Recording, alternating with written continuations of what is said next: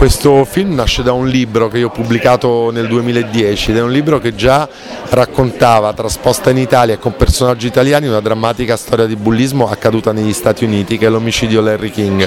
ed è un libro che io ho voluto scrivere proprio per incontrare i ragazzi eh, in età scolare. Sono andato in molte scuole a parlare di bullismo, di omofobia e a incontrare ragazzi che vivono queste esperienze. L'incontro con i ragazzi è stato sorprendente perché ho conosciuto tantissimi ragazzi, incrociato moltissime storie, storie anche di ragazze che nel libro non c'erano e del, del loro inizi, del corpo, loro corpo in trasformazione,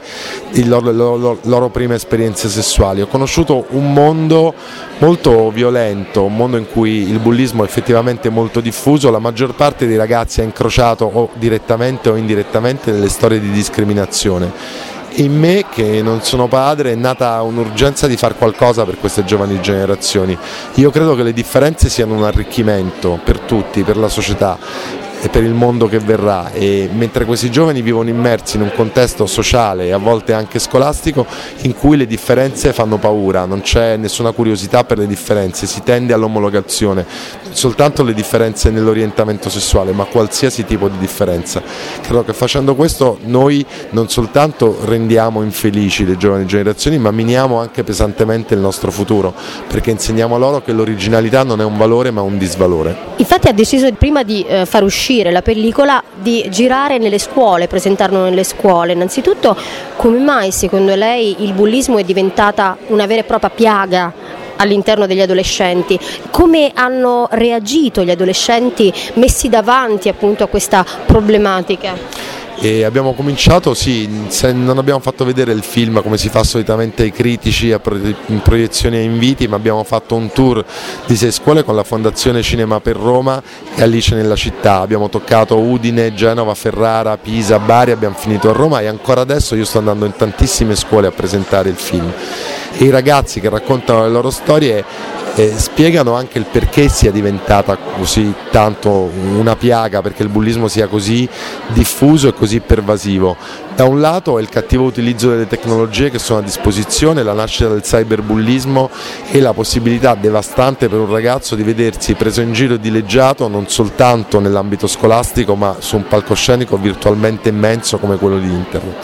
In più i ragazzi ovviamente sentono anche a livello scolastico quello che, è, quello che accade nella società. Noi non viviamo in una società inclusiva, viviamo in una società che è omofoba, viviamo in una società che è sessista, cui alle donne non vengono date le stesse possibilità che vengono date agli uomini. Viviamo in una società che si basa molto sull'apparenza, in cui la popolarità è al primo posto dei valori, prima ancora della felicità e della, dell'appagamento personale. I ragazzi sentono queste cose, sentono che gli insulti con cui vengono più spesso dileggiati a scuola sono gli stessi insulti che gli adulti usano fra di loro. Da un lato l'accesso a queste tecnologie, dall'altro una società non pacificata, non inclusiva,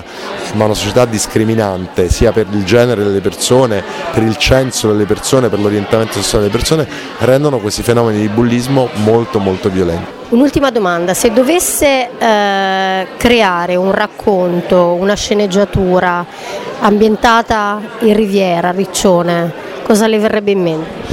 Ne ho parlato poco fa mentre venivo accompagnato qui da Massimiliano Giometti perché io ho avuto un imprinting da bambino, un po' come succede alle oche di Lorenz che vedono la prima persona e si innamorano. Io ho visto la prima notte di quiete quando ero piccolo e questo mi ha fatto innamorare di questi luoghi e soprattutto della versione invernale di questi luoghi e, e quindi per me se io dovessi raccontare una storia qui racconterei una storia d'amore e di passione e lo scenario per farlo mi sembra incredibile proprio mi viene da ridere perché proprio veramente poco più di un'ora fa ho detto a Massiniano come mi piacerebbe girare qui.